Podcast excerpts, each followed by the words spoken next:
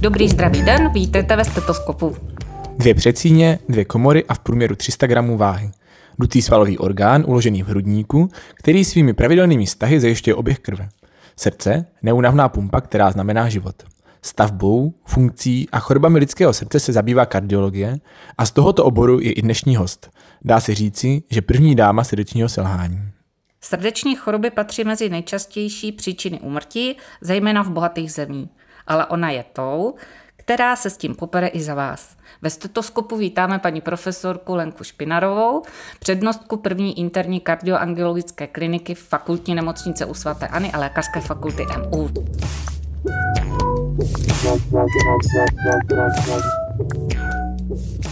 Já vám moc děkuji za uvedení a hned na začátek bych velice ocenila, jak jste ten jazykolam naší kliniky řekla úplně bez chyby. Takže děkuji ještě jednou za pozvání. Děkujeme. Eh, v letošním roce budete slavit eh, jednak své krásné narozeniny a také Kristovy roky oslaví vaše působení na, eh, ve fakultní nemocnici.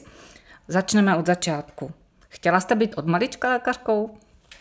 Nechtěla. Tím vás možná překvapím, protože já jsem z lékařské rodiny. Oba dva moji rodiče jsou lékaři, tatínek radiolog a maminka hygienik ale studovali všeobecné lékařství a když jsem viděla jako dítě, jak museli dělat atestace, co to obnášelo a všechno, když jsem viděla ty jejich knížky, které mě děsily, musím říct tím, jak byly tlusté, tak jsem si řekla, já budu dělat všechno jiné, než tedy medicínu. Musím říct, že rodiče mě do té medicíny netlačili a mě bavili velice jazyky a historie, takže já jsem si původně myslela, že budu studovat filozofii a že budu dělat jazyky. A ty jazyky jsem rozvíjela vlastně na eh, gymnáziu jsem pracovala jako průvodce CKM, což byla cestovní kancelář mládeže, takže jsem tenkrát za doby totality alespoň procestovala NDR. Měla jsem asi jedenáctkrát tam výjezd v průběhu tří let, což všechny překvapilo, když jsem vyplňovala celní a devizové prohlášení, že tam jezdím opakovaně a díky tomu jsem získala jazykovou výbavu.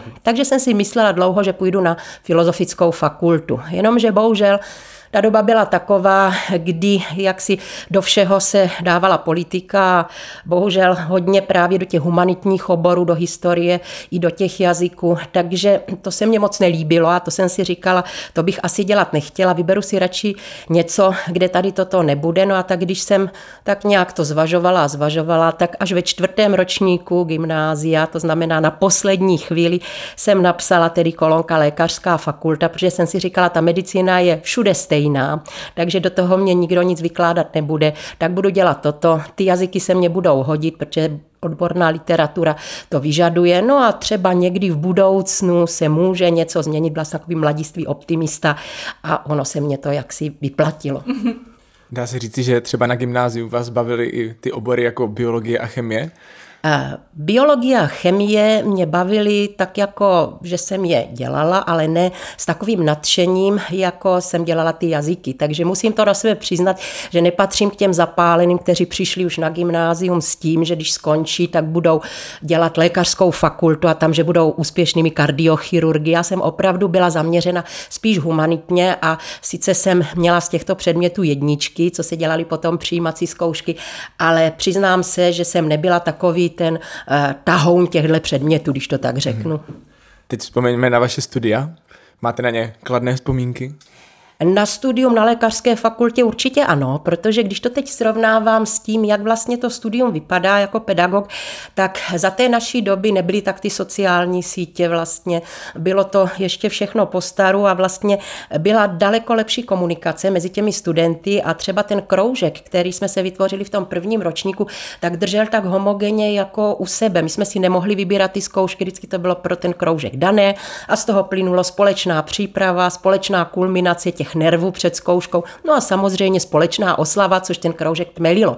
Takže na jedné straně sice toho na fakultě bylo dost k tomu učení, ale na druhé straně bych řekla, že ten studentský život jsme si o to vždycky užili, když se nám něco podařilo. Takže musím říct, že na studium na fakultě vzpomínám ráda. Mm-hmm. A byla jste, pravidelně jste se připravovala na zkoušky a drtila jste? No bohužel ano. Já musím říct, že asi a vy to víte, že studujete taky fakultu, že kdo se rozhodne pro lékařskou fakultu, tak tě nechtě musí drtit, i když předtím si to nemyslel, takže spadne tady do tohoto ranku a zvlášť v tom prvním a druhém ročníku, kdy jsou ty teoretické obory, tak prostě tu anatomii člověk nevymyslí. Někdo říkal, že udělat anatomii je jako naučit se další světový jazyk. A já jsem si tak připadala, když jsem teda začala číst ty latinské názvy, první, co jsem se měla naučit, byla lopatka. Já říkám, no to já nikdy nedám, tady tohle je hrůza. Takže my jsme měli svoje eh, místa v univerzitní knihovně, která teď už vlastně nefunguje, ale byla vlastně tam, jak bylo, hm, nebo teďka je ten Jihomoravský krajský úřad, tak tam vlastně ten rohový dům byla ta univerzitní knihovna, což bylo velice dobré, jak byla umístěna, protože jsme vždycky šli třeba kroužek, učili jsme se v té univerzitní knihovně, pak jsme si udělali pauzu, bylo blízko centrum města, tak jsme šli někde si dát nějaké občerstvení, nealko nápoje do sputníku, aby jsme byli schopni pokračovat i odpoledne v učení. No a večer jsme potom třeba si někde šli posedět a tak. Takže přiznám se, byla jsem ten drtič, ale byli jsme to opravdu všichni a myslím si, že ti studenti, no prostě je to medicína, musí být zvlášť na tom začátku ty první dva ročníky. Mhm, je to tak. Vzpomínáte na nějakou zajímavou nebo vtipnou historku, třeba s vašimi spolužáky právě z vašeho kroužku? A, tak já nevím, jak takhle. Já si myslím, že docela zajímavé je i to, že vlastně um, jsem se seznámila díky um, tomu nasazení a jak bylo na lékařské fakultě se svým manželem, který vlastně je mým spolužákem z ročníku a tu historku, ona je o nás už tak známá, ale já vám ji přeci jenom řeknu ještě znovu. Byla ta, že před prvním ročníkem jsme museli povinně jet na eh, bramborovou brigádu a za to jsme měli první zápočet do indexu, takže hodně odborný k našemu zaměření.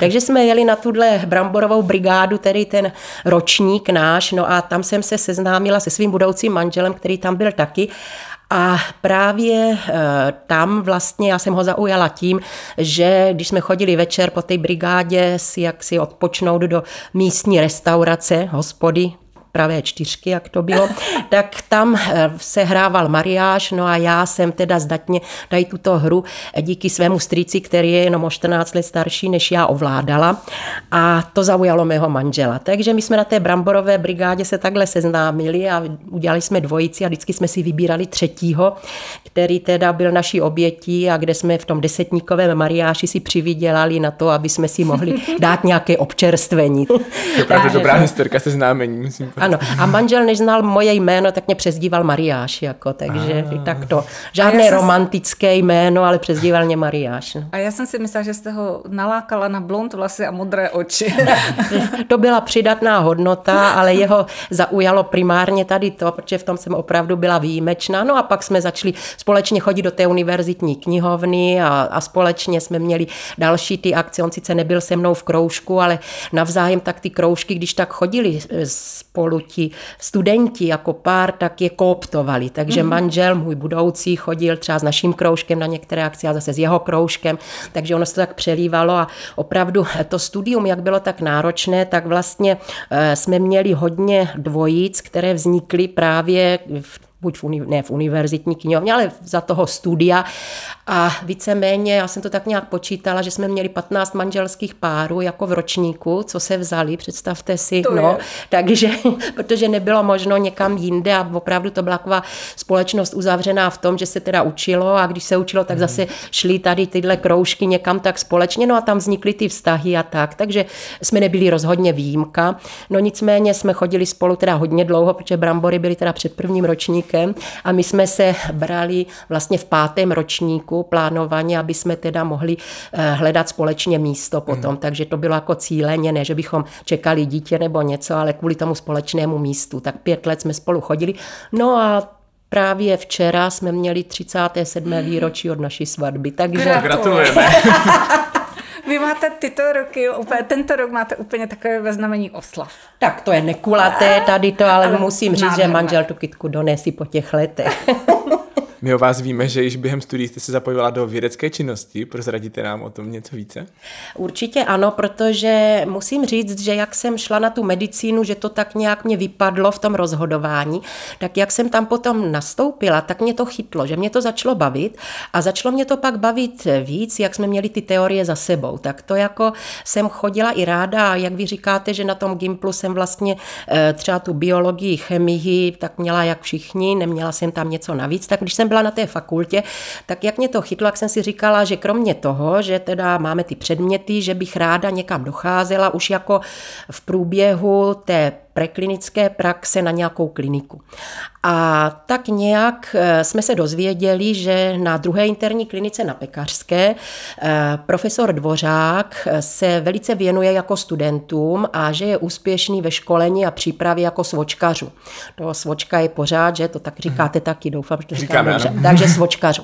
Takže to jsme se tak dověděli a on to měl opravdu velice propracované, musím říct, že on si vždycky vybral skupinku, od tří tak do pěti těch mediků.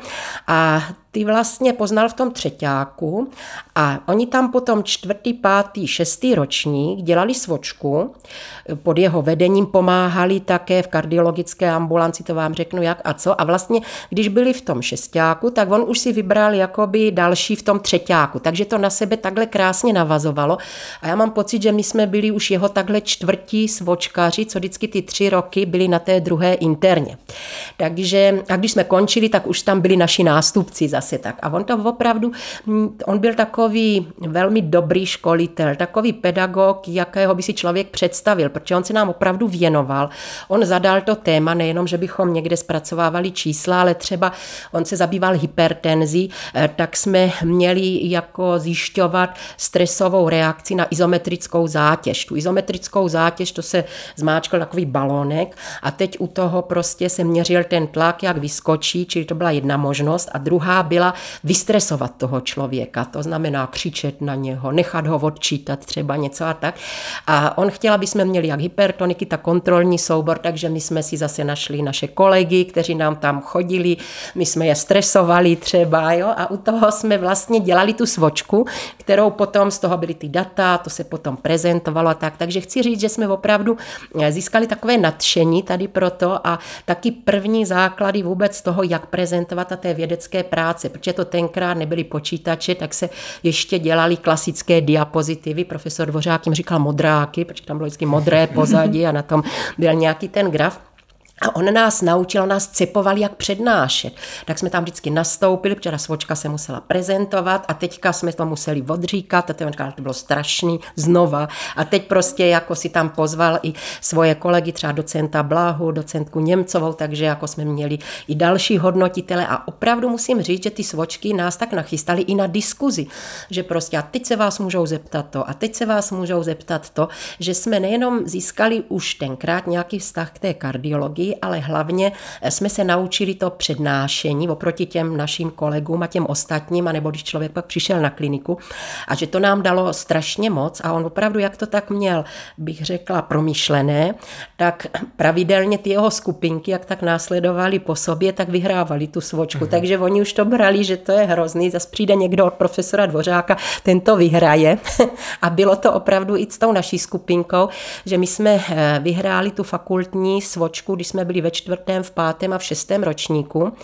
A ve čtvrtém ročníku jsme vyhráli i celostátní svočku a v šestém ročníku taky celostátní svočku, ale kromě toho jsme se dostali ještě do kola RVHP, které, Rada vzájemné hospodářské ano, pomoci. které se tenkrát konalo ve Vrchlabí. No a protože my už jsme byli hotoví jako šestáci a to kolo vlastně to bylo tak nějak jako na podzim, takže eh, jsme tam jeli už teda jako absolventi, jenomže eh, pánové už byli na vojně, takže můj muž na to dostal tenkrát mimořádný opušťák, že jede přednášet na mezinárodní kolo SVOČ RVHP tady. a díky tomu se dostal na tři dní z vojny ještě a přednášel ve vojenským. Tak to je jenom, co se už teďka krásný. nezažije. Takže tak. A nabízí třeba dneska klinika vaše taky nějakou takovou odbornou činnost pro studenty? Určitě ano, protože taky máme školitelé, ty svočky, ale e, jsou nesrovnatelní kolegové. I já třeba jsem byla školitel svočky, takže jsem, než jsem dělala přednostu, tak jsem taky se tady tomuto věnovala, protože jsem dělala vlastně deset let zástupce přednosty profesora Vítovce, tehdy pro školství. My jsme se pak přehodili ve funkcích. No a když jsem dělala toho zástupce pro školství, tak samozřejmě jsem byla taky školitelem svočkařů a e, Podařilo se, že teda úspěšně jak si eh, tam to proběhlo, ale nikdy tak jako u profesora Dvořáka, protože tam to bylo konstantní. Jeho lidi prostě vždycky vyhráli. Když to u nás se podařilo, že někdy teda ten člověk se takzvaně umístil na bedně, čili na těch prvních třech, ale většinou teda se jenom zúčastnili, protože opravdu tu systematickou práci, kterou odváděl profesor Dvořák, tak bych řekla takového člověka jsem nepotkala nejenom na naší klinice, ale třeba i na těch jiných interních klinikách. On to prostě měl jako konička a byl v tom nepřekonatelný. Za vašich studií ještě nebylo úplně samozřejmě vycestovat do zahraničí na stáže. Podařilo se vám to? No, nepodařilo se nám to. Nepodařilo se nám to, protože to byla doba té totality, jak jsem již řekla, ta 80. leta, to ještě bylo vlastně na začátku 80. let. My jsme studovali od roku 1979 do roku 1985. A protože jsem uměla ty jazyky a můj manžel taky uměl jazyky a bavilo nás to cestování, tak kromě toho, že jsme pokračovali v tom, že jsme dělali průvodce CKM, tak jsme také se zapojili do práce na fakultě a dělali jsme v komisi pro eh, zahraniční studenty, že vlastně k nám přijížděli tenkrát z našeho družebního města z Greifswaldu studenti. A málo lidí tenkrát umělo Němčinu, že byla povinná ruština, angličtinu, Němčinu, to tak se nevládlo a zvlášť tu Němčinu, ne, a my jsme ji oba ovládali, takže jsme dělali pro tyhle studenty v rámci této komise a později IFMSA vlastně ty garanty, to znáte, když přijedou ti zahraniční studenty, že se představí na pracovišti, že se pro ně přijde, že se jim dělá program a tak dále. Takže jsme vlastně ve druhém, ve třetím a ve čtvrtém ročníku se zapojili tady do té práce se zahraničními studenty a přesto IFMSA i tedy se studenty, co přijížděli tedy z těch nesocialistických zemí, takže jsme tady tohle toto dělali. No a jako takovou odměnu jsme měli po čtvrtém ročníku vycestovat na zahraniční stáž tedy do té nesocialistické části světa, takže jsme se natěšeně chystali, že pojedeme s manželem po čtvrtém ročníku na praxi, na měsíční, tenkrát do západního Německa, už jsme měli všecko vyřízené, no ale bohužel nastoupili jsme do vlaku, dojeli jsme pouze na hranice, kde už na nás čekali, zastavili nás, vysadili nás, udělali prohlídku a poslali nás zpátky a jak si bylo nám zrušeno, že tedy ta praxe se nebude konat. No a potom nám bylo oznámeno, že není v zájmu socialistického státu, abyste vycestovali. No a potom jsme se dozvěděli, že jsme měli dobrého kamaráda, který na nás napsal udání, že chceme emigrovat. Takže tak skončila naše stáž a tenkrát musím říct, že jsme byli úplně na totálním dně a prostě jsme chtěli všechno zabalit takzvaně a říkali jsme si, eh, snad někdy v budoucnu, snad někdy v budoucnu se někam vůbec dostaneme, protože nám zebrali i cestovní doklady na rok, takže opravdu to nebylo v té době jednoduché a je to, bych řekla, už teď nepochopitelné a bohužel ta lidská závist tady byla, je a bude, ale naštěstí ta doba je jiná, že tohle se nemůže opakovat. Jinak my jsme tak v postup v postupu doby eh, vytušili, kdo to asi byl. A musím říct, že jsme tomu člověku odpustili, nějak jsme se nepomstili, ale spíš nás to teda hluboce mrzelo. A jak se říká, že boží mlíny melou, tak tenkrát byla mm, krajská policejní stanice na Leninové ulici, jak teď je na Kounicové. A naším případem se zabýval jistý kapitán který potom, když manžel šel do praxe jako teda mladý lékař, tak u něho skončil s infarktem na jednoce intenzivní péče. A manžel se mu věnoval velmi hezky. To je krásný. A uh, úplně husy kůžu mám. No. Uh, Podařilo se potom tedy vycestovat a cestovali jste už potom? Potom jsme si to vynahradili tak, že jsme, že jsme se úplně, bych řekla, přecestovali. Hned jak eh, byla doba v tom roce 89, kdy jako první se mohlo jet do Rakouska, tak jsme jeli jako průvodci CKM do Rakouska, do Vídně. Měli jsme samozřejmě nabalené řízky s chlebem a s okurkem, jak všichni. Čekalo se ty autobusy fronta daleko za Mikulov, takže jsme poprvé se podívali do Vídně v tom roce 89. No a potom v tom roce 1990 jsme si uskutečnili náš sen, že jsme se podívali poprvé do Spojených států, kde jsme teda jeli opravdu, když jsme byli už tenkrát lékaři z Baťušky, měli jsme denní limit jako dolarů na to, co jsme mohli utratit, takže jsme jezdili autobusy Greyhoundy. Vždycky dvě noci jsme přespávali v tom Greyhoundu a třetí noc jsme si vždycky dopřáli nějaký hostl, takže opravdu jsme teda to zažili velice tak pionýrsky, ale procestovali jsme celé východní pobřeží a v tom roce 90 tohle udělat, no to bylo neskutečné. To je opravdu krásné. No. No. no a pak jsme si to vynahradili samozřejmě dál, protože svět se nám otevřel a jak se všem otevřel, že i studentům a tak dále, ta výměna, tak začala spolupráce odborná, čili my jsme navázali tady spolupráci s AKH, takže jsme cestovali do Vídně. Potom jsme vlastně díky tomu, že jsme přednášeli a měli nějaké práce, se pravidelně účastnili evropských kardiologických kongresů, kongresu srdečního selhání, takže to vlastně znamenalo dvakrát do roka. Já jsem jezdila na transplantační kongresy, pak jsme jezdili na americké kongresy kardiologické, takže jsme měli hodně toho cestování v rámci toho odborného, no a samozřejmě jsme si užili i teda toho cestování jako dovolené, takže jsme prostě, protože oba nás to s manželem baví, takže jsme poznali vše, co se dalo Austrálii, Větnam, v Číně jsme byli v Hongkongu, než se připojil vlastně do Číny, takže jsme zažili odpočítávání, jako kdy to ještě patřilo Britům.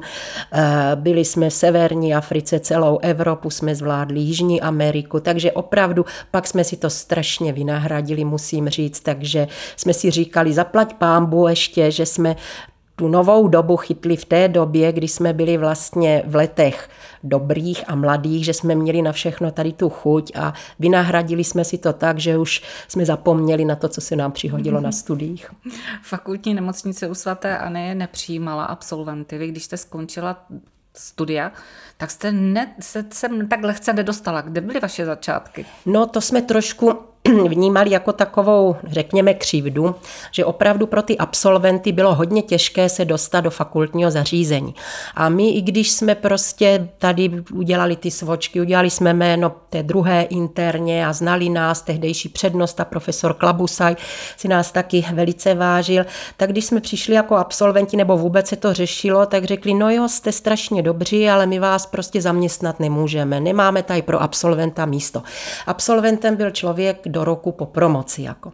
Takže když my jsme odpromovali, tak vlastně jsme nastoupili oba dva s mým manželem do OUNZu, což je okresní ústav národního zdraví, čili do OUNZu Brno Venkov.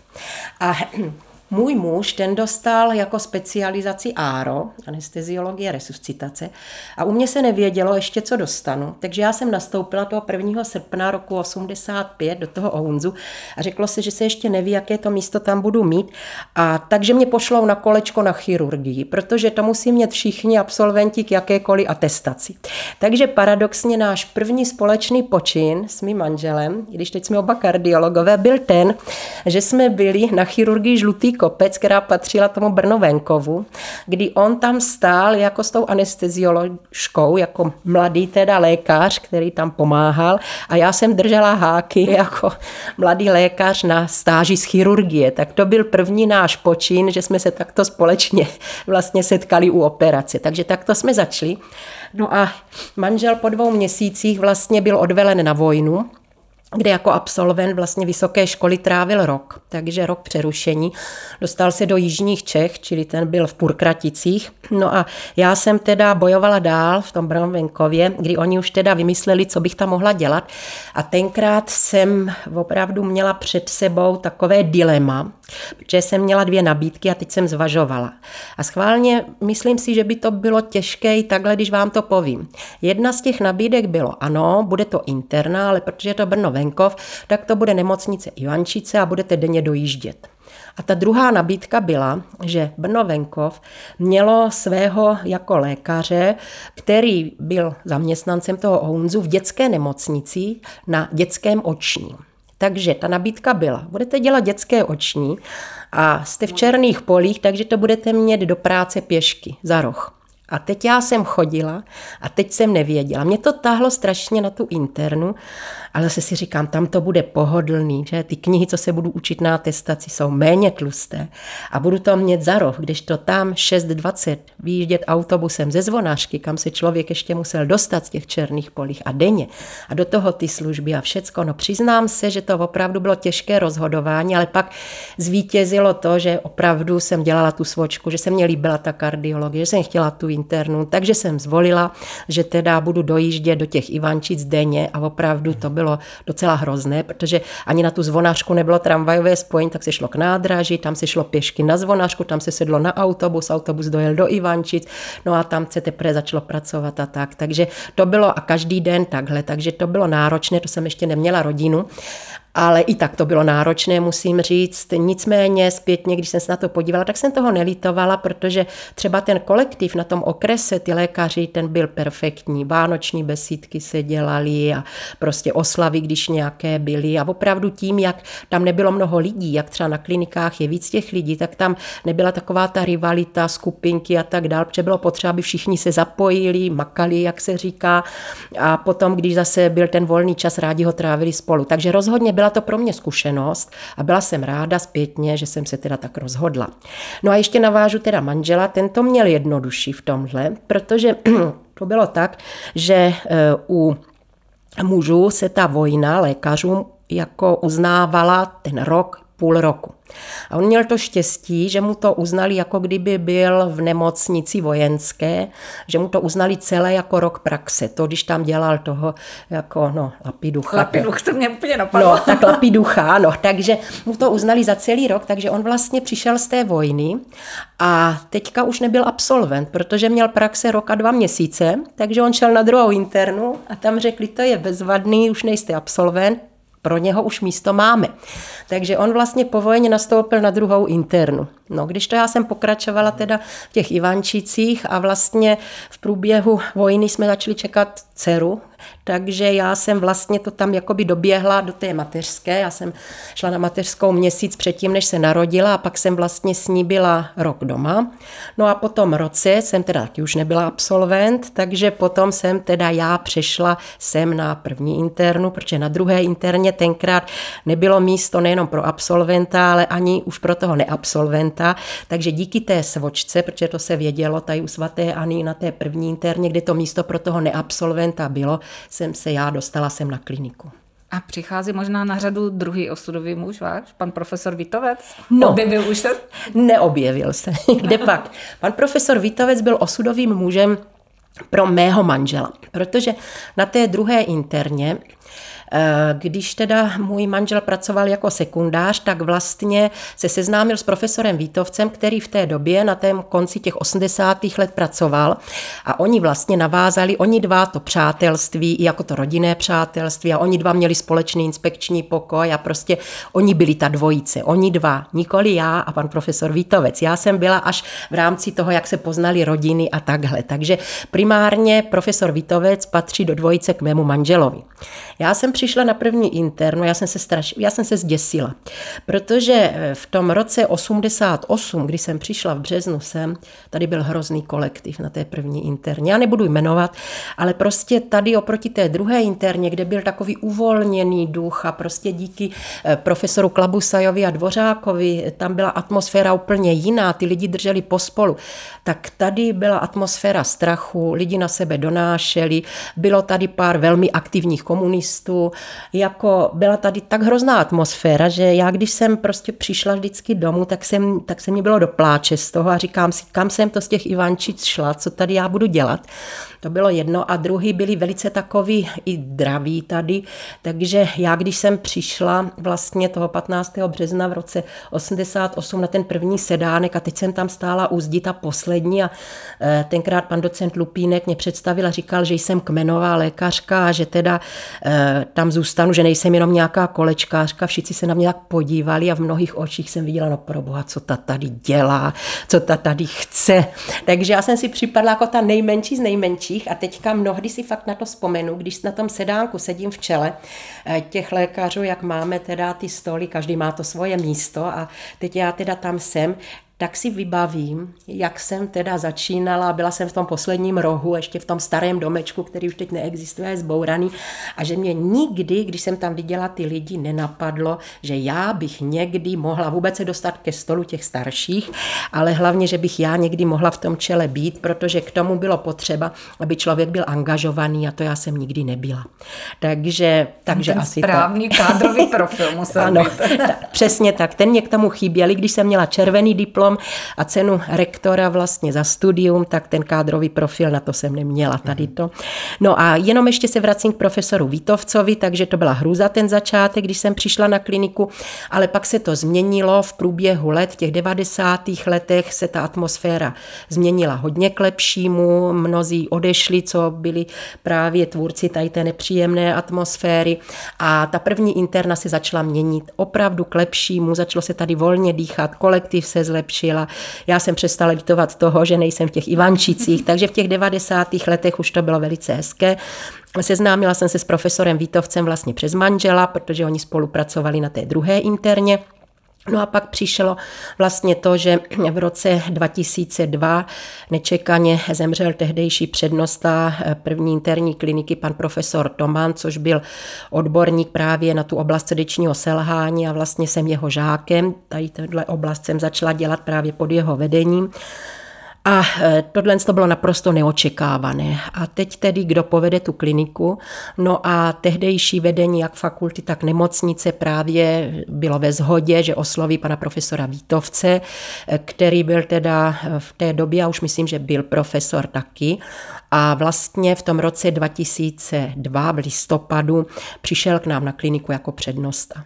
Což bylo velice výborné, protože já jsem ho znala, my už jsme si tenkrát tykali, já jsem mu pomohla třeba, co se týká takových těch kontaktů, co jsou na klinice a co a jak tady co se buduje třeba ty leta.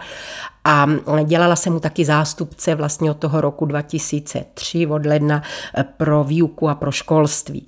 A taky jsem vedla vlastně oddělení toho srdečního selhání. Takže jsme takhle spolu pracovali s panem profesorem Vítovcem a vznikl tandem Vítovec Špinarová. A tenhle tandem takhle fungoval 10 let do roku 2012, do prosince posledního kdy jsme se obrátili, že tandem bude fungovat opět dál, ale že si je tedy prohodíme funkce, takže přednostou, že bude Špinarová a Vítovec bude zástupcem pro školství. Takže vlastně od roku 2013, tak to si vemte, to už je kolik, sedm let teďka, fungujeme v tom prohozeném modu a pan profesor dělá zástupce pro školství a je úplně perfektní, protože s těma studentama to umí, má takový ten nadhled toho mentora a prostě studenti ho mají velice rádi a já si myslím, že se v tom našel i tady v tomhle věku jeho, kdy já ho velice obdivuji.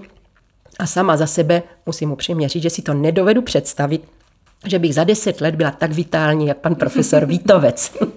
To musím potvrdit, pan profesor je opravdu velmi skvělý mentor a, a učitel a pedagog.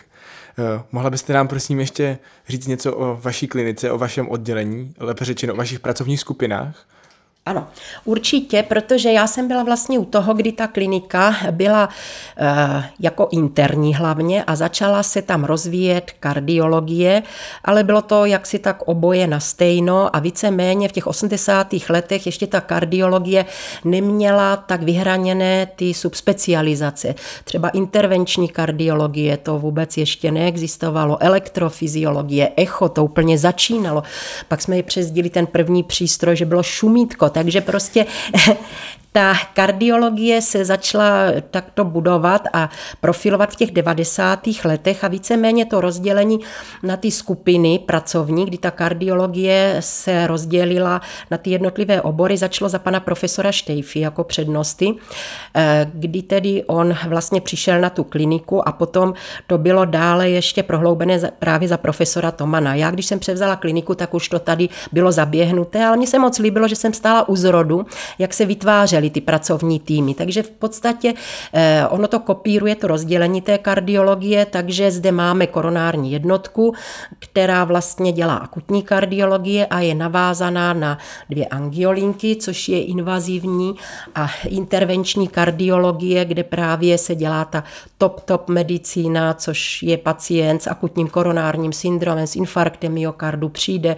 vlastně intervenčně, rozšíří se mutace. Vás si pamatuju za nás, když jsme nastoupili, tak tam pacient, když přišel s infarktem, tak dostal té době ještě neprověřenou zcela trombolízu, čili rozpouštěl se ten trombus a řeklo se tak a šest týdnů tady bude ležet v nemocnici a pomalu bude rehabilitovat a byla to velice pasivní léčba toho infarktu a ty výsledky nebyly dobré, protože vlastně se neřešil mm, ten základ před tou trombolízou vůbec. Když to teďka je to velice elegantní a ten pacient na té angiolince má provedenou teda tou intervenci, vystužení pak té tepny eventuálně stentem a jde hned na tu koronární jednotku, čili taková spojitá nádoba. Další pracovní skupina je arytmologie, která se v podstatě rozdělila teď na dvě části. Jedna je ta arytmologie, která se zabývá vlastně hlavně kardiostimulací a implantací defibrilátoru, kardiovertru. Takže to je Jedna její část a druhá je elektrofyziologie, která vlastně je jakoby ta arytmologie v uším slova smyslu. A ta právě rozvíjí ty úplně poslední metody typu ablací, ablace, fibrilace síní, komorových arytmí a tak, čili to je opravdu velice sofistikované, když to člověk vidí, tak opravdu to už chce samostatný certifikát vlastně, aby mohl být tím elektrofyziologem, čili to je další pracovní skupina té elektrofyziologie. Potom další eh, skupina skupina je zobrazovací metody, kam teda patří echokardiografie, která je teď mohutně rozvinutá, kdy se dělají speciální metody, o kterých se nám ani nesnilo, nejenom vyšetření doplerovská, ale 3D, eh, čili trojdimenzionální, vyšetření strainů, čili opravdu takových bych řekla eh, úplně v zárodku poruch třeba funkce toho myokardu, že se tím dají detekovat, čili kde pak naše šumítko z dávných let, to jsou přístroje, komputery, všechno se to nahrává do smyček, je to k dispozici dispozici lékařům všude v nemocnici, může se to poslat vně nemocnice, takže i tady toto je naprosto úžasné, čili k zobrazovacím metodám patří ta echokardiografie, dále magnetická rezonance, kdy máme u nás lékaře, který spolupracuje právě s klinikou zobrazovacích metod, docent Panovský, takže máme hodně termínů právě pro ty naše kardiologické pacienty a on to vlastně hodnotí s tím radiologem dohromady jako klinik, což je naprosto unikátní v rámci republiky, protože tam to mají všechno pod sebou radiologové a on vlastně tady jako kardiolog eh, je s nimi dohromady. No a potom další máme zde ještě nukleární kardiologii, což je taky, bych řekla, takové jedinečné, která patří pod naši kliniku, což je vlastně vyšetření nuklidy, kde se zjišťuje, jak je vlastně rozsah toho srdečního postižení té ischemie. Takže to je ta skupina zobrazovacích metod. No a potom je to moje skupina, kterou já jsem deset let vedla, než jsem vlastně se stala přednostou. To jsem převzala právě po panu profesoru Tomanovi od toho roku 2002 do roku 2012, což je pracovní skupina srdečního selhání a potransplantační péče. Má to svoje oddělení, patří k tomu vlastně um, vyšetřování echokardiografické, máme tady dva sálky na biopsie, které vlastně taky fungují v rámci tohohle programu, takže to je moje srdcová záležitost, to jsem dělala teda do toho roku 2013, než jsem se stala přednostou a předala jsem to potom svému žákovi a nástupci, bych řekla, jak se to tak profiluje docentu Krejčímu, který teď vede tuto skupinu a dělá současně zástupce pro vědu a výzkum. No a potom další tedy je ještě skupina preventivní kardiologie, která se zabývá hypertenzí, lipidologií a také eh, diabetem, melitem, riziky s tím spojeným. Takže ta klinika opravdu je takové těleso, kde Prostě když přijde nějaký pacient, tak si můžete skonzultovat toho, toho, toho a dostane se opravdu té nejodbornější péče, že tedy vlastně ti lidi si to podělí a když je nějaký případ, že je to třeba pacient se selháním, který má arytmie, tak se sejde, jak se říká, hard team a teď se konzultuje, co je lepší pro toho pacienta, jak postupovat co nejdřív. Takže opravdu musím říct, že ta klinika klape velice hezky, tak jak to začal pan profesor Štejfa, rozvíjel profesor Toman, dál dále profesor Vítovec a že já jsem vlastně přišla už tady k rozvinuté klinice, kdy už to takhle fungovalo a ti vedoucí těch jednotlivých programů to dál rozvíjeli. Takže už to bylo vybudované a za to patří můj dík všem těmto mým předchůdcům. Já musím říct, tady to budu parafrázovat. Pan profesor Vítovec řekl krásnou větu, když infarkt, tak jedině v České republice. Já to poopravím, když infarkt, tak jedině v Brně. Děkuju. Mám takový pocit. Děkuju. Ano, a je to dobře, že třeba to naše pracoviště má i výstup na ty srdeční transplantace, čili když je to opravdu hodně velký infarkt nebo recidiva toho infarktu, pacient má srdeční selhání, je nestabilní, je vidět, že se to třeba nezvládne, tak vlastně je tady možnost ve spolupráci eh, s kardiochirurgií napojení na levostrané podpory nebo podpory oběhu a hlavně rozhodnout, kdy ta transplantace. A to si myslím, že v tom jsme opravdu jedineční, protože indikace transplantace se provádí pro země koruny české v uším slova smyslu v IKEMu a pro markrabství moravské tady na našem pracovišti. Takže tak. My víme, že od roku 1992, kdy se zahájil program transplantací v Brně, jste měla to štěstí a stála jste u jeho zrodu. Dokážete říct si, kolik zhruba pacientů prošlo tady ano, tak první pacient byl odtransplantovaný v roce 92, to byl jeden pacient a vlastně ten transplantační program se začal rozvíjet v tom roce 93, kdy bylo odtransplantováno 9 pacientů a pak ty počty postupně narůstaly, takže teďka e, bývá zhruba ty počty ročně na tomto pracovišti mezi 25 30 pacienty dospělými, kteří podstoupí transplantaci srdce. Eh, musím říct, že ten program opravdu se velice rozvinul a že je to také o spolupráci, že ti pacienti jsou zde posíláni, aby tedy mohli být indikováni a tak dál.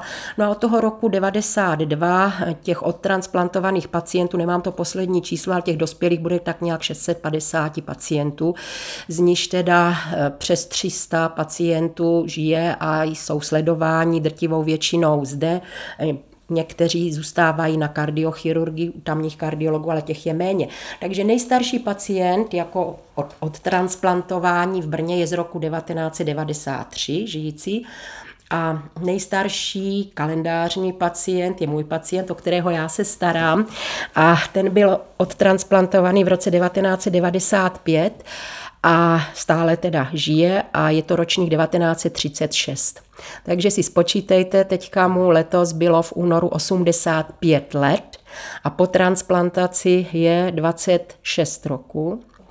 A to zvládl ještě operaci tlustého střeva pro karcinom a daří se mu velice dobře. S hodou okolností on je na Vysočině, tam, kde my máme chalupu a ještě předloní jsme si hráli volejbal na hřišti a On vždycky objíždí na kole lenošné chataře a říká jim, přijďte si zahrát volejbal. takže, to je úžasné. takže tak. Wow. A snese náš transplantační program srovnání se světem? Samozřejmě, snese. Já jsem měla tu možnost, jak jste hovořili o tom cestování a stáži, že v roce 96 jsem byla na šesti týdenní stáži v Dallasu, jako v partnerském městě eh, Brna ve Spojených státech a tam jsem vlastně byla v nemocnici, která byla zaměřena na ty transplantace srdce a tady tenhle program a všechno. A už tenkrát, když to začínalo, tak vlastně e, ti pacienti tak jako tam, tak stejně u nás dostávali ty stejné léky, dělali se ty stejné vyšetřovací metody před tou transplantací, sledování po té transplantaci, takže to bylo srovnatelné. A když ten program dál se rozvíjel, tak samozřejmě vznikly třeba lepší imunosupresiva, ty léky, co pacienti berou dlouhodobě, aby to srdce neodhojilo. A ti naši pacienti dostávají to stejné, co dostávají ti pacienti v zahraničí. Když se to srovná, tak ty naše výsledky jsou naprosto srovnatelné, co se týká přežívání. A co bych řekla, jak pan profesor Vítovec hovořil o tom infarktu, tak i v oblasti transplantace srdce patříme opravdu ke špičkám, protože protože na milion obyvatel těch transplantací srdce se to pohybuje 7, 8 na, těch, na ten milion, což je velice hezké číslo, protože třeba v takové Velké Británii ten počet je 3 nebo 4, takže jsme velmi lepší a to nemluvím o tom bývalém východním bloku, kde jsou mnohé státy, kde vůbec ten program transplantační jako neexistuje. V Rumunsku, v Bulharsku, tak ne a vůbec východněji, tak tam už taky ne. To vždycky jenom si odtransplantuje něco v centru centru, ale prostě transplantační program jako takový tam není. Takže my i v téhle oblasti, čili i kdybyste dostali srdeční selhání, tak je dobře být v naší republice, vám řeknu. No. Já nebudu cestovat, já zůstanu tady. Podívejme se na nějakého takového pacienta. Jak vypadá pacient, který by měl být zapsaný na čekací listinu? Pacient, který by měl být zapsaný na čekací listinu, tak to já vždycky tak říkám na přednáškách medikům, na jedné straně by měl být natolik kardiálně nemocný, aby tu transplantaci potřeboval. Čili to je ta indikace, když to řeknu úplně laicky.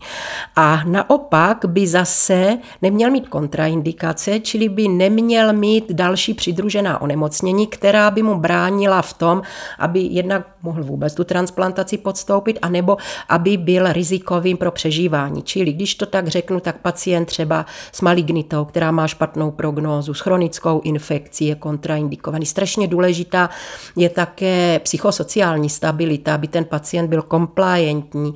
Zvlášť u těch mladších pacientů třeba se nám přihodilo, že když se otransplantovali, tak jim narostly křídla a oni si pak mysleli, že nemusí užívat třeba tu imunosupresi, ta je doživotní, protože to srdce, když se přestane užívat, tak se zkrátka odhojí.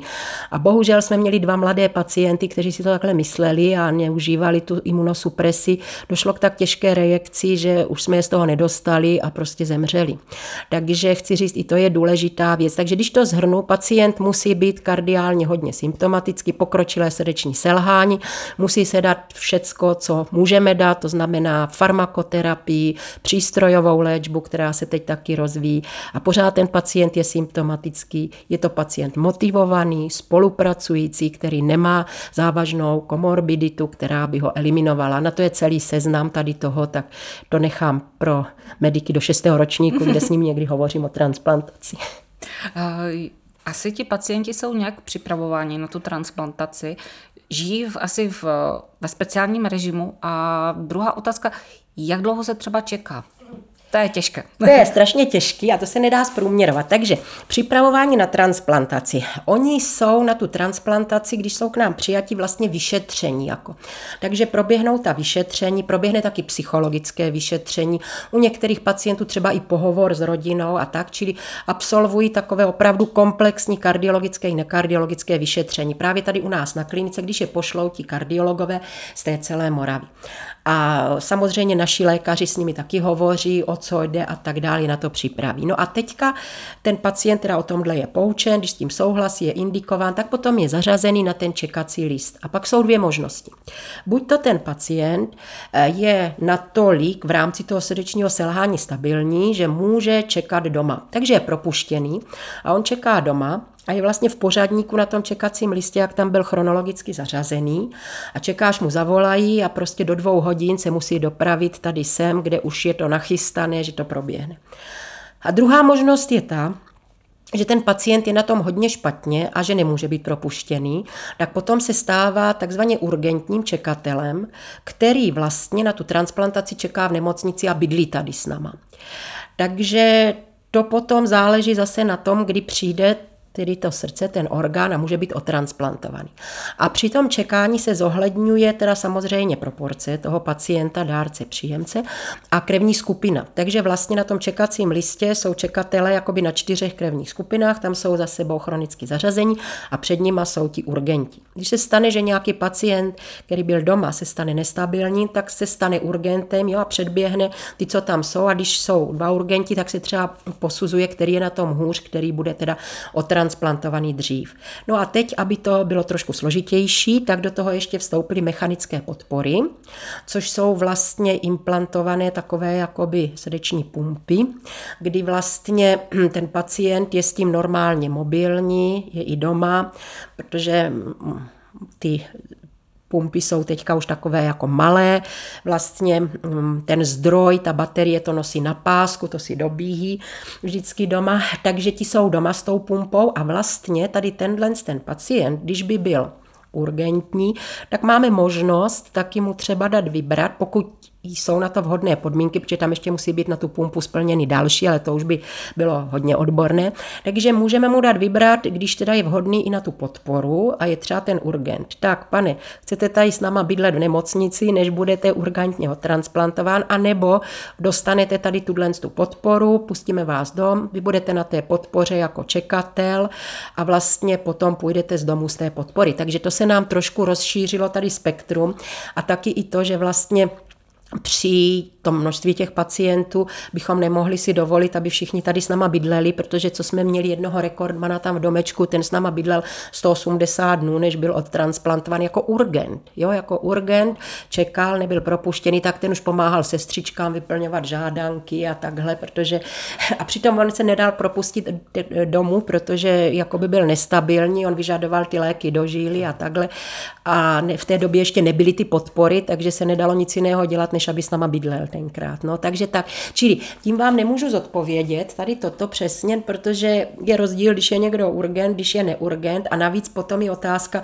někdo toho zohlední, když je někdo na té podpoře vlastně, protože on zůstává tím čekatelem a třeba může být i přechodně vyřazený, je na té podpoře spokojený pak se znovu zase může vrátit na ten čekací list, takže to nejde tak jednoduše říct. No a zase jsme měli pacienta z druhého soudku, který přišel vlastně na pravidelnou kontrolu pacienta na čekacím listu, protože oni jsou jako kontrolováni. Přišel a byl ve dveřích, udělal se teda vlastně jenom ten příjem a teď řekli, volají z kardiochirurgie, mají pro vás dárce, tak místo k nám tady jdete rovnou naproti. Takže je to, to opravdu, je... no, Wow. Vy jste zmínila, že jsou rozděleni na, eh, podle krevních skupin. Posuzuje se třeba i srdce ženy k muži a muž k ženě? Takhle, spíš, spíš to posouzení je v tom, že ty ženy obecně jsou tedy menší a mají to srdce menší. Takže rozhodnou ty rozměry. Takže když máme menšího muže a průměrnou ženu, no tak není problém a to, že je to od ženy a muž, tak se nezohledňuje takhle, ale prostě díky té proporci to tak zkrátka je. Takže e, jsou muži, kteří mají srdce ženy a naopak a prostě funguje to nějak, i když se říká, že jaksi z toho hlediska dlouhodobého je nejméně výhodné, když tedy žena daruje své srdce muži. Takže takto. Vy se o své pacienty velice dlouhodobě staráte. Eh, pacienti po transplantaci si založili dokonce i svůj spolek. Ano. Tam vy jste čestnými hosty. Eh, vy jim mimo té péče ještě předáváte něco jiného.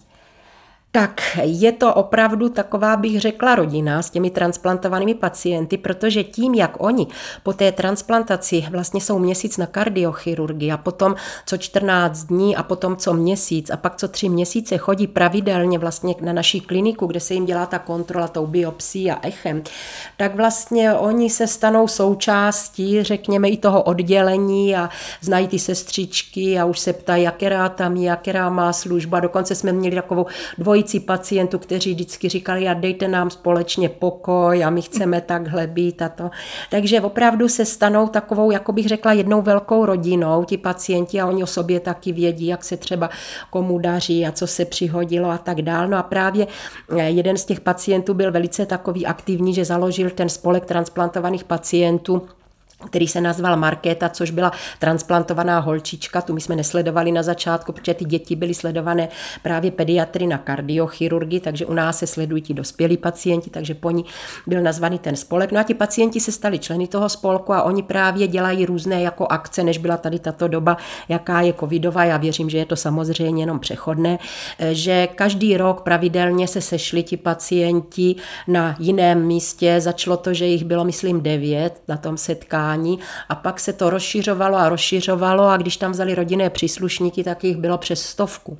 Takže potom už nám nestačily lázně Karlova studánka, jednou jsme tam museli ty objekty se domlouvat i s vedením, aby nám tam ještě přidali, aby jsme se tam všichni vešli, takže to jsou pravidelná setkání těch pacientů. Já přesně nevím, kolik jich bylo, jestli už 8 nebo 9, tak nějak to je, eh, po různých částech republiky a to, co bylo poslední před tím covidem, tak to jsme měli eh, v Beskydech a oni vylezli i na Radhoš, ti pacienti, já jsem se tam s nima setkala, tak jsme se tam vyfotili taky.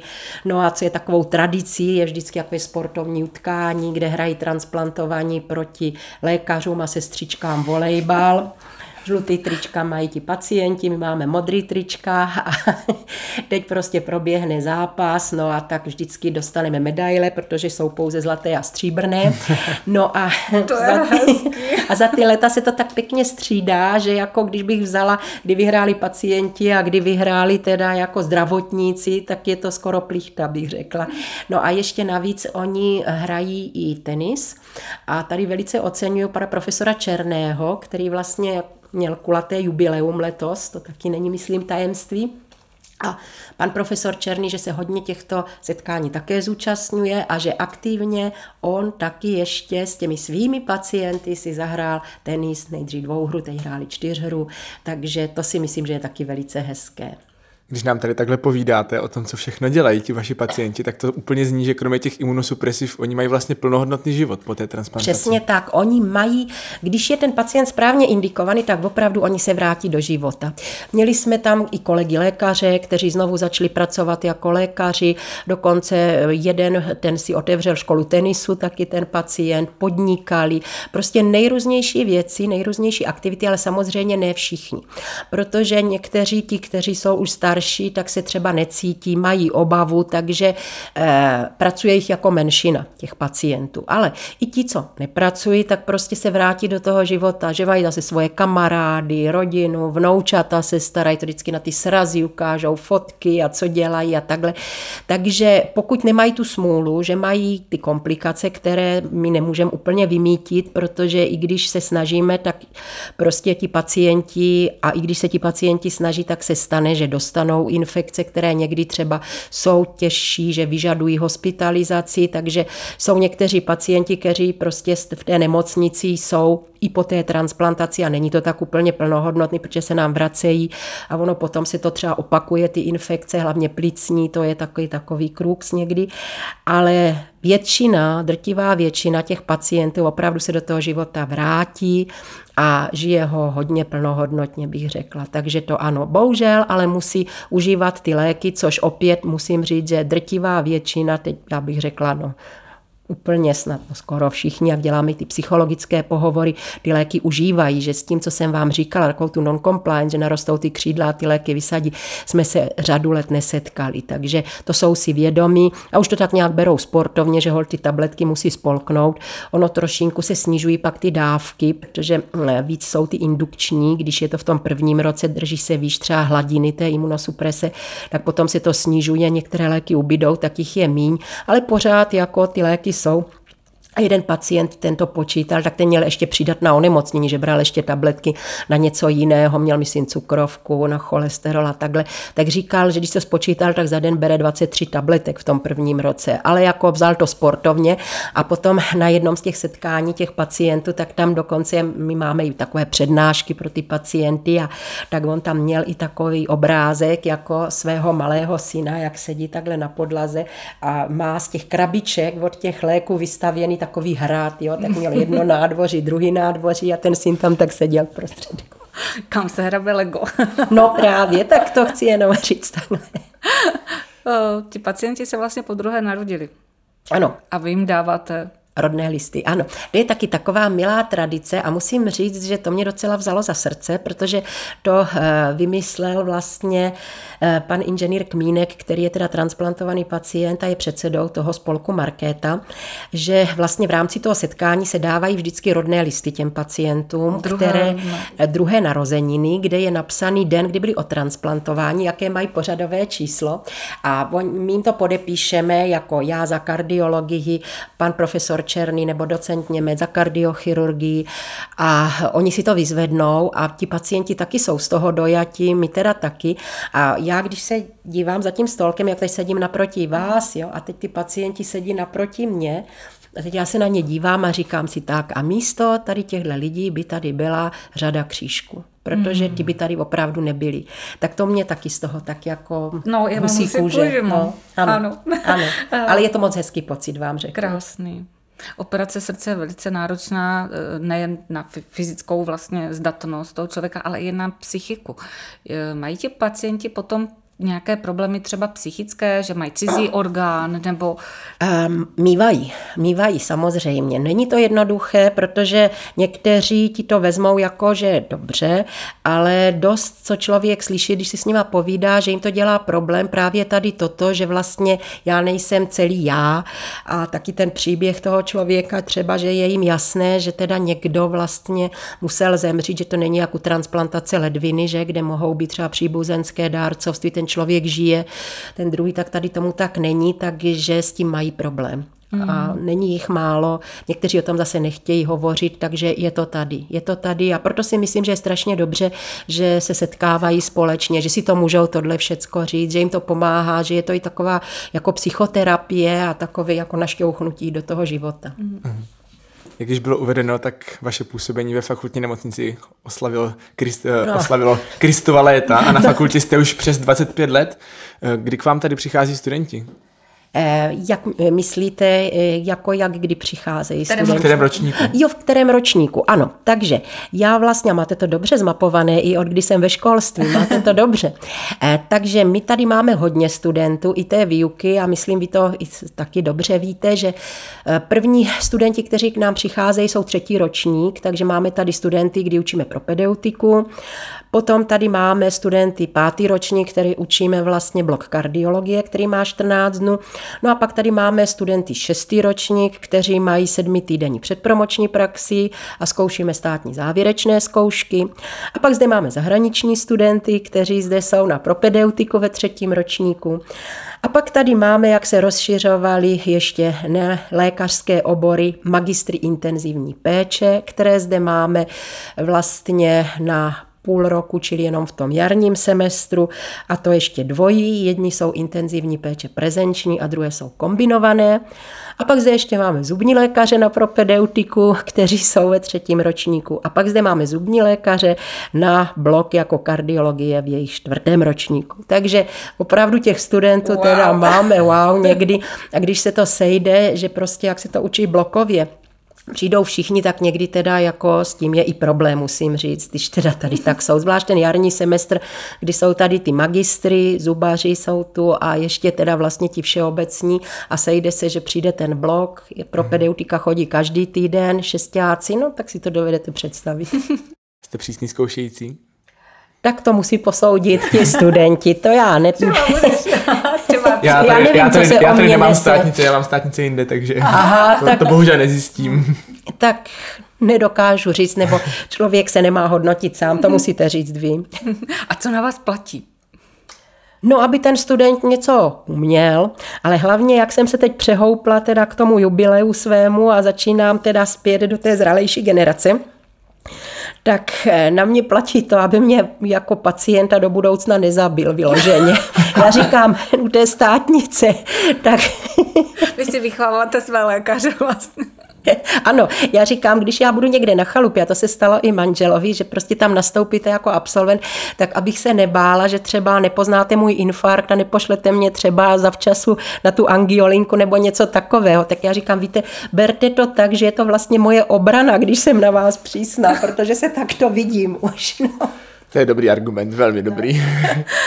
Když jsme se poprvé viděli, já jsem vás naštívila ve vaší pracovně, vy jste zrovna do knihovny si vkládala nádhernou učebnici, sedmikilovou, sedmikilovou, sedmikilovou publikaci, eh, na které jste se autorsky podílela. Eh, kolik už máte na svém kontě publikací?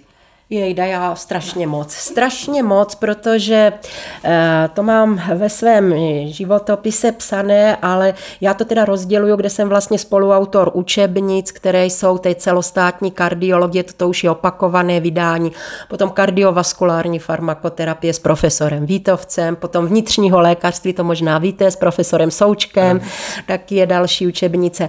A potom propedeutiky a potom další, hlavně člověk má ty odborné články, články a e, ty rozděluju na ty české zahraniční a já nevím, kolik jich mám, ale bude jich nějak přes tři stovky těch článků, kde jsem i spoluautor, takže ne hmm. prvoautorské, ale spoluautorské. Za tu dobu české i zahraniční, tak to bude asi nějak takto odhaduju pak zvlášť e, přednášky třeba vyzvané, kterých mám taky nějakých asi 150, kde jsem já teda ten první autor a to počítám jenom jako národní akce, nepočítám, když jsou někde na semináři a jdeme třeba na okres jim povídat o našem pracovišti nebo něco takového. Čili tím myslím, když je kardiologický sjezd nebo sjezd pracovní skupiny a tak dál. Zrovna teďka začne v neděli sjezd České kardiologické společnosti, kde mám další dvě přednášky, které si tam začárkuju do toho svého. Takže takže opravdu je toho dost a přiznám se, když jsem udělala profesuru, kde člověk si to hlídal přesně a citace a kolik jich má a kde, eh, protože to musel dokládat, tak jsem si to přesně poctivě vedla, ale teďka vlastně titul akademika už neexistuje, takže už to tak přesně si nevedu, tak to tak nějak odhaduju, no a tak to asi nějak bude. Prozradíte nám, na jakém výzkumném projektu momentálně pracujete? Řeknu vám jedno, ten výzkum jako takový, aby člověk ho dělal přímo, tak když vlastně převezmete funkci přednosti, tak musíte něco obětovat. A to je bohužel i ten výzkum, takto na který vy e, se mě ptáte. Já jsem předtím do toho roku 2013 dělala výzkum v oblasti srdečního selhání. Vlastně jsme zahájili s profesorem Meluzínem tkáňově doplerovské vyšetření e, u pravé komory u pacientů se srdečním selháním selháním. Na to byly velice hezké publikace a mým zájmem byla právě humorální aktivace, kdy se zvyšují různé ty působky v krvi u pacientů se selháním a to jsme korelovali s pravostranou katetrizací a s echoparametry a spolupracovala jsem s paní profesorkou Vašku na patofyziologii, kde jsme dělali i genetické polymorfizmy tady u toho. E, účastnila jsem se zavádění nových imunosupresí, sledovali jsme to opět a zase z toho byly výstupy. E, měla jsem dokonce grantový e, pro, projekt IGA, kde jsem byla hlavním řešitelem právě na tu humorální aktivaci u srdečního selhání. Takže to byl můj zájem tady v tomto a já jsem to opravdu aktivně všechno dělala. Ale bohužel to je ta něčeho za něco, že když člověk začne dělat přednostu, tak vám narostou různá setkání, schůze, pravidelné vizity, velké, každý den tam strávíte čas, řešení personálních otázek, akreditace pracoviště, kterou jsem udělala aspoň sedmkrát pro fakultu, pro nemocnici, pro atestace, dostanete různé funkce a tak dál. Takže člověk, aby se mohl věnovat sám tomu výzkumu, tak jak byl zvyklý, než tady k tomuto, jak si došel k této funkci, tak bohužel je to ta daň za to, že nemůžete naplno dělat.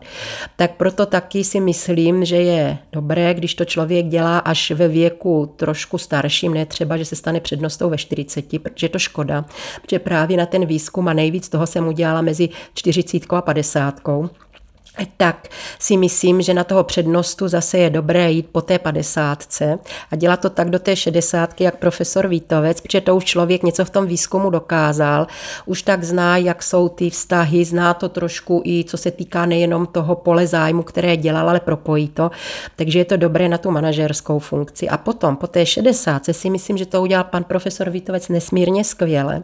Toto přenechat někomu mladšímu, kdo je už dynamičtější a věnovat se třeba právě těm studentům, kde profesor za dobu svého působení nazbírá zkušenosti jak odborné, tak třeba takové lidské a ten přístup a udělat to tak, jak pan profesor, že se teda vlastně deset let věnuje těm studentům. Hmm.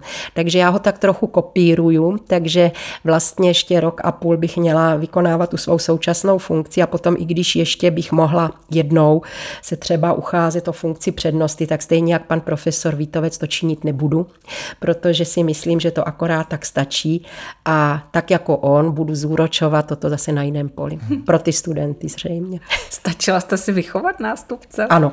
A, Stačila jsem si vychovat velice kvalitního nástupce, kterému jsem předala vlastně oddělení srdečního selhání a celý ten program srdečního selhání, který udělal docenturu a který v letošním roce bude skládat profesuru a já se tím netajím, že je, nebo bych ho ráda viděla jako svého nástupce, takže samozřejmě teď, když je zástupce pro vědu a výzkum, tak se účastní toho nejužšího eh, týmu vždycky vedení kliniky, takže už i do těch manažerských funkcí je zasvěcovaný a já budu hrozně ráda, když mu to budu moct předat, protože se na to opravdu zodpovědně připravuje a jak to jde tak všecko dopředu, tak v mnohem mě předčil, takže je hezké si říct, že učedník předčí mistra, já budu mít dobrý pocit. Vy jste za svou profesní kariéru viděla vývoj kardiologie. Jak vidíte budoucnost? No, budoucnost kardiologie vidím hodně v tom, že tam ještě víc vstoupí té techniky, než je, protože vlastně, když já jsem vstupovala do kardiologie, tak jak jsem říkala, třeba invazivní kardiologie úplně začínala, elektrofyziologie neexistovala, eh, stimulátory byly úplně bazální, neexistovaly levostranné srdeční podpory. Takže já si myslím, jak spěje technika ku předu, že to bude technika, tady toto, že budou ještě lepší třeba mm, ty stimulátory jako takové, které třeba budou mít ty eh, zdroje lepší, že se nebudou muset reimplantovat. Eh, myslím si, že budou se víc rozvíjet srdeční podpory, že budou ještě menší, než jsou, nebude tam, že pacient nosí ty baterky za páskem, ale že budou uvnitř toho srdce. Myslím si, že se rozvine telemonitoring že vlastně budou ty eh, přístroje, co jsou implantované v těch pacientech, že budou třeba taková čídla, která už teďka jsou, že se měří tlaky, jaké jsou třeba při té pravostranné katetrizaci a bude to přímo nějaké čidlo v tom pacientovi, které bude vysílat do toho systému a do počítače toho lékaře na dálku, jak to je a on se podívá, řekne, vzrostl mu tlak, tak já mu snížím nebo zvýším v tomto případě diuretika, zareaguju na to a tak. Čili si myslím, že to bude tady tímhle s tím směrem, eh, že to bude čím dál víc sofistikované, co se týká těch přístrojů. Tady to, to, to si hlavně myslím, že bude. Když jste vyjmenovala teď vaše zájmy, vaše pracovní nasazení, počty studentů a tak, Znáte termín volný čas? Ale to víte, že znám. Tam je výborné, že s manželem vlastně jsme kolegové, protože třeba na řadu těch akcí jezdíme společně tím, že děláme i tu kardiologii společně, tak vlastně jak jsou ty konference, tak teď třeba do Prahy na ten Český kardiologický sjezd jedeme společně, přednášíme ve společném bloku, takže vlastně my tam pojedeme už dopoledne, prohlídneme si, co je v Praze, odpoledne vlastně předneseme v tom bloku společně, když si navzájem předsedáme třeba taky, to je dobrý, když si předsedáme, navzájem se uvádíme, Takže to spojíme tady s tím a potom zase pojedeme zpátky a oni jak jsou, nebo když je ta doba normální, tak třeba i v rámci naší republiky je to pestré, že ty konference třeba srdečního selhání jsou buď v Českém Krumlově nebo v Mikulově společně s hypertenzí, čili vždycky to spojíme s tím odborným, vlastně i ten volný čas, tam se někde podíváme, uděláme si výlet, jo. Takže prostě i část vlastně té naší práce se nám promítá do toho, že to spojíme s nějakým jako výletem. No a samozřejmě máme rádi svou chalupu a tam, jak jsme starší, tak už je tabu si počítač. Když jsme byli ti mladší, mezi tou padesátkou, no, tak ještě, no, kdo kdy bych to řekla, to je tak poslední tři roky, hodně dlouho jsme to ještě prožívali, tak jsme si brali ty notebooky a třeba jsme si přednášky chystali na chatě a tak jsme si to potom říkali a tak. A teď jsme si řekli, ne, už to máme za sebou, prostě když jedeme na chatu, notebook se nebere. Takže tam prostě čistě si povykládáme s naším transplantovaným pacientem, jdeme fandit na volejbal, ale už neděláme přednášky. Takže jako normální lidi se věnujeme teda pouze tomu odpočinku, který potřebujeme, protože přeci jenom ty roky přibývají. No a samozřejmě chceme se taky věnovat naší vnučce, kterou máme teďka tři letou, takže tím, že dcera bydlí vedle nás v domě, tak ehm, skoro každý den vnučku vydáme nebo ji hlídáme na víkendy, taky máme a na chatě ji máme, takže ehm, trávíme volný čas právě i tady s ní. A ta nás tak jednak pozitivně nabíjí, ale jednak zjišťujeme, že už nejsme nejmladší, protože nám to dá zabrat. A když ji předáme rodičům, tak si sedneme a říkáme, no musíme si vydechnout, dát nohy nahoru, protože už opravdu to nedáváme úplně. Tak to je hezky na roli těch prarodičů, že můžete odložit zase a těšit se. Když vás tak poslouchám, tak musím říct, že teda jste opravdu propadli medicíně, jak vy, tak váš manžel. Cestou lékařky jste dala i vaše dcera? Dala se taky naše dcera. Je taky lékařka, ale stejně jako já to nechtěla dělat, protože to viděla, co to obnáší. Takže tvrdila až do posledního ročníku, stejně jako já, že na lékařskou fakultu nepůjde. Můj muž to těžce nesl, já ne, protože jsem si říkala, nemá cenu, aby se nutila do něčeho, co je náročné. Takže dcera pak řekla, že půjde na přírodovědu. Tak manžel z toho byl trochu smutný, já jsem řekla, ne, je to její volba, půjde na přírodovědu. Udělala zkoušky a šla na přírodovědu. A to na biologii, že bude dělat jako odborně biologii s výstupem genetiky. Jenomže tam se zjistilo, že teda vlastně tu genetiku bude dělat jenom v oblasti rostlin, třeba možná zvířat. No a že ten první rok bude, a to teda absolvovala, jeden z hlavních předmětů byl taky botanika, tak tam dělala systematiku lišejníku. No a když to zjistila, co všecko teda tam dělá a co jí čeká, tak přišla sama pokorně v průběhu toho prvního ročníku na přírodovědě a říká, jsem se spletla, to fakt není nic pro mě, za odměnu nechci je do Antarktidy na tu jejich stanici, jak oni jezdili z přírodovědy.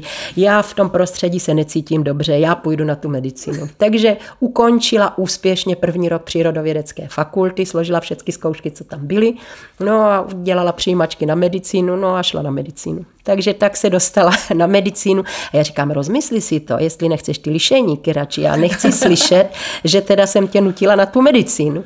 Ona ne, že je to teď její rozhodnutí, no a tak teda šla na tu medicínu. A musím říct, že eh, i když tak ze začátku je to náročné, tak to brala jako nutnost, ale pak, že jí to taky chytlo, a potom vlastně eh, docela i tak, jako co dělala, takže jí bavilo, ale říkala, ne, já nemůžu dělat kardiologii, to děláte vy a takhle, já půjdu možná k lékové firmě, spojí to s ekonomikou. A tak zase manžel z toho byl nešťastný, protože si představoval, že bude kardiolog. A říkám, nechy, bude prodávat prášky, přijde vždycky jako tady dealer, řekne nám co a to, tak je to její rozhodnutí, tak budeme se ptat někde, kde by bylo možné, aby nastoupila.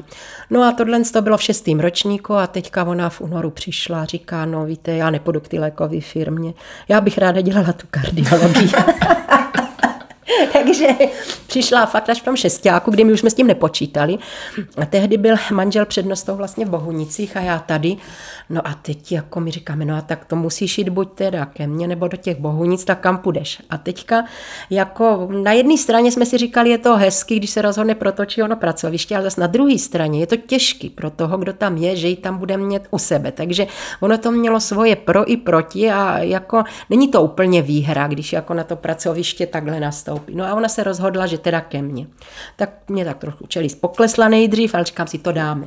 Tak jsme teda jako začali tady bojovat a to a opravdu ona si musela vybojovat svoje místo na slunci, protože aby ten kolektiv vzal, tak samozřejmě a člověk by to ani nechtěl dělat i nějak protěžovat, takže začala na tom všeobecně interním oddělení, kde pečovala o ty staré pacienty, co tam jsou, sociální případy a tak, to je to naše oddělení 49, kdy máme ten sektor. Takže pobyla tam, aby teda ukázala, že teda vůbec se v tom zorientuje, no a prošla si úplně vším, co ti ostatní takže neměla žádnou jakoby v tomhle úlevu, takže ten kolektiv těch normálně do služeb nastoupila všecko tak, jak všichni jiní, takže neměla v tom žádnou úlevu, ba naopak zůstala ještě na tom všeobecném oddělení díl, než se zůstávalo, takže to měla bych řekla ještě takovou diskriminaci na ruby, aby se neřeklo, takže prostě tady tohle to si odkroutila. A PHD, když teda jako dělala, tak eh, jsem řekla, že samozřejmě nemůžu být já školitelem nebo se jakkoliv toho účastnit, takže jejím školitelem byl profesor Meluzin, který byl opravdu uznávaný eh, velice v té vědecké složce a ten ji nedal nic zadarmo. Ten ji cepoval, ta když měla článek tvořit, ta to přepisovala a dělala a tak dále. A když to obhajovala, tak opravdu to byla velice hezká práce, kdy my jsme tam byli jenom jako diváci, kdy jsem opustila i svoje místo vlastně, co mám v té komisi, své místo předsedy samozřejmě a e, na tu její obhajobu PHD byl jmenován e, předseda komise jednorázově jiný, takže já jsem tam byla jenom jako by veřejnost. A opravdu to řekla velice hezky a musím říct, že ani nikdo nespochybnil, že by něco někdo za ní udělal, protože opravdu ta práce byla pěkná. Profesor Meluzín, to prostě je pojem. A já jsem hrozně ráda, že se mě podařilo pro něj získat titul emeritního profesora teď. Mm, krásný. Jestli se dá uh, věda či profesní úspěch nějak měřit, tak já si myslím, že manželé Špinárovi patří mezi nejúspěšnější uh, manželský pár v, ve vědě a v kardiologii. Teď už se připojila i dcera. tak je to pravda, dcera mě teď, a to nám spadl kámen ze srdce i jako rodičům, i jako odborníkům, odatestovala z kardiologie v pondělí. Wow. Takže... Gratulujeme. No, to spíš dcera, ale musím říct, my jsme byli v té roli těch, co co pomáhali hlídat vnučku, aby měla to prostředí. Takže pro nás to bylo náročné v tom, že jsme jednak byli konzultanti na telefonu, vždycky, když se učila, tak když něco nevěděla, tak zavolala. Tak my jsme konzultovali, když jsme nevěděli, tak jsme domluvili, kdo by věděl. Takže jsme dělali jednak to odborné, jednak to neodborné, že vnučka teda prostě ta byla pořád u nás každý den, že jsme opravdu jeli na plný obrátky, takže jsme byli hrozně rádi, když úspěšně voda testovala, že i my trošku si odpočneme, protože musím říct, že už to člověk na sobě cítí, když má tříleté dítě, chodí na 8 hodin do práce, musí nějak fungovat a všecko. Takže jsme rádi, že se jí to podařilo a podařilo se jí to velice dobře, kdy eh, samozřejmě já jsem v té komisi nebyla, ale co tam byli kolegové plus její garant, to je vždycky lékař z kliniky a to byl náš pan primář, který byl garantem jako školitel, tak eh, řekli opravdu, že byla velice šikovná, že teda i potom, když jsem se ptala, protože jsem tam dojela ve středu já jako člen komise zase zkoušet jiné, tak jsem se ptala eh, v té Olomouci, kde to skládala, jak to prostě bylo a eh, přímo tam na tom místě opravdu řekli, že uměla dobře. A navíc, co ještě zase, když se mluví o té diskriminaci, nebo jak to je, ona měla smůlu na otázky. Ona si vytáhla tak špatný otázky, že nikdo nemůže říct, že to měla namíchaný, protože když se to tady říkalo na klinice, jako co měla, a teď se řeklo, co teda měla za ty otázky, tak prostě řeknu, ty jsi měla hrozný otázky. A že prostě to zectí udělala a tak, tak to jí taky ještě zvedlo sebevědomí, že opravdu si to zasloužila sama, jak se tam projevila. Hmm. Takže máme teď odborného kardiologa. Wow. Doktor Plzák varoval uh, před dvou kariérním manželství, vy už teda máte třetí kariéru v rodině, to už je, uh, vy jste to postavili výš. Je nějaký recept na takové dobré manželství a ještě bych se možná to rozšířila, Eh, byli byste tak s manželem úspěšní, kdyby on byl třeba, já nevím, raketový inženýr? Myslím si, že ne. My jsme byli hrozně soutěživí, oba dva ještě navíc. My jsme byli soutěživí už jako studenti a kdyby jsme eh, jako nechodili spolu do té univerzitní knihovny, tak zvlášť třeba manžel, který mu se tolik nechtělo jako sedět a učit se, protože on to spíš logicky odvodil, ale naučit se něco, to se mu tolik nechtělo. Ale tím, že jsme tak spolu chodili, tak my jsme spolu soutěžili, že když jeden má jedničku, tak druhý musí mít jedničku. Dokonce pak jsme měli jeden hvězdičku, tak druhý chtěl taky tu hvězdičku, což se podařilo a velice hezky bylo, když jsme měli státnici z pediatrie, tak eh, tam nás zkoušel, myslím, to byl pan profesor Běluša a teď prostě já jsem byla, my jsme šli spolu, tam jako on šel s naším kroužkem manžel, protože to se tak jako mohlo, jinak se chodilo po těch kroužcích striktně a tak já jsem to odvykládala, dostala jsem jedničku a teďka pan profesor říká, a tak tady zůstaňte sedět, no poslechněte si, co bude váš manžel povídat. My jsme tenkrát byli novo manžele v tom pátě, a já jsem zůstala sedět, už jsem měla tu zkoušku a teď on se fakt potil. Jednak, že já ho budu slyšet a jednak, že musí tu jedničku dostat. takže, takže, takže u vás tak. doma to je jako, já budu habilitovat za 14 dní. Cože ty už habilituješ?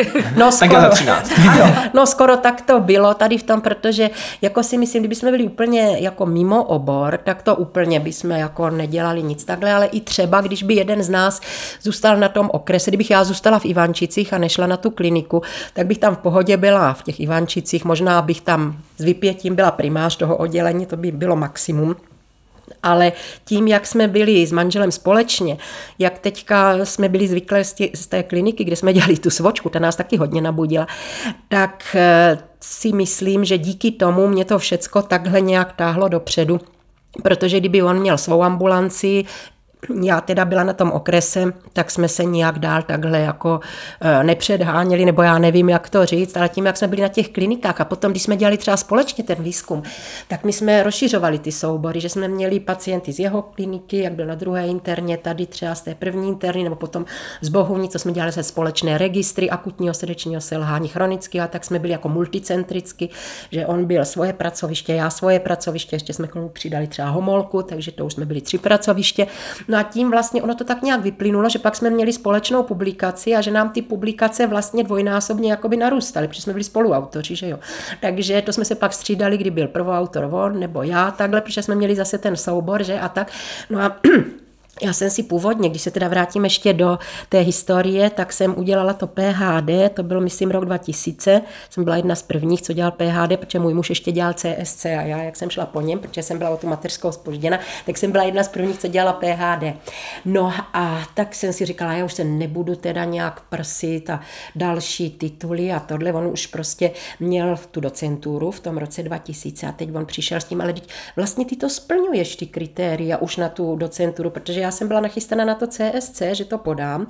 A oni mě zbrzdili tím, že já jsem musela vlastně ty čtyři roky odchodit předměty, kde mě říkali, jak se dělá retorika, statistika. Já už jsem to měla vlastně za ty roky všecko udělané, ale musela jsem mě teď ty zápočty z toho a mě to trošku degradovalo, když tam vedle mě seděli mi studenti, který jsem měla jako šestáky, oni tam byli jako absolventi na to PHD a já jsem tam byla už teda, že jsem měla dělat tu kandidaturu. Takže já jsem vlastně to měla už splněny ty kritéria na tu docenturu, když jsem dělala toho PHD, jako bez dalšího manžel mě říká, to bys byla hloupá, když už to všecko máš, tak napiš to jenom do ty práce, víc z těch článků, co je a takhle, no a máš tu docenturu, to není žádný další učení, jak třeba atestace a tohle, ale už to v podstatě je. Tak já si říkám, tak to by fakt bylo škoda nechat to ležet teda v tom šuflíku, když už to mám. Tak jsem sepsala teda tu habilitační práci, ty publikace, citace jsem měla splněný, no a vlastně potom PHD, já jsem obhájila docenturu, že jsem dostala už ten docentský titul 2002, takže za dva roky po mm. PHD jsem vlastně měla docenturu, no, takže tak to bylo nějak, no. Takže, Úžasný. No. Já mám pocit, eh, že eh, na lékařské fakultě a ve fakultních nemocnicích eh, vy musíte mít vždycky velice dobrý time management, protože toto všechno zvládnout. No, musím říct, že někdy to mám. Víte, když mám toho víc, mám paní sekretářku, teď ona má můj bloček a já vždycky v pátek nadiktuju na příští týden. Teď jak je covid, tak je to takový rozvolněný, že je to prázdný, protože nemůžou být ty setkání. Ale jinak, když to normálně funguje, tak já ji to nadiktuju. Tak po velkých vizitách vždycky se to rozjede, tak je to, to, to a říkám tak a dneska máme teda jízdní řád osobního vlaku, který zastavuje na každou chvilku. Říkám, v 10 je to, o půl 11 je to, potom je to a tak ti to takhle napíše, jak to je zase. No, je to někdy potřeba tady to. Takže město. doufám, Davide, že jsi zase po naučení, že si musíš najít uh, svoji partnerku na fakultě. Jinak no. to... určitě, určitě. A kalendáře můžu teďkom, takže to je v pohodě. tak to půjde.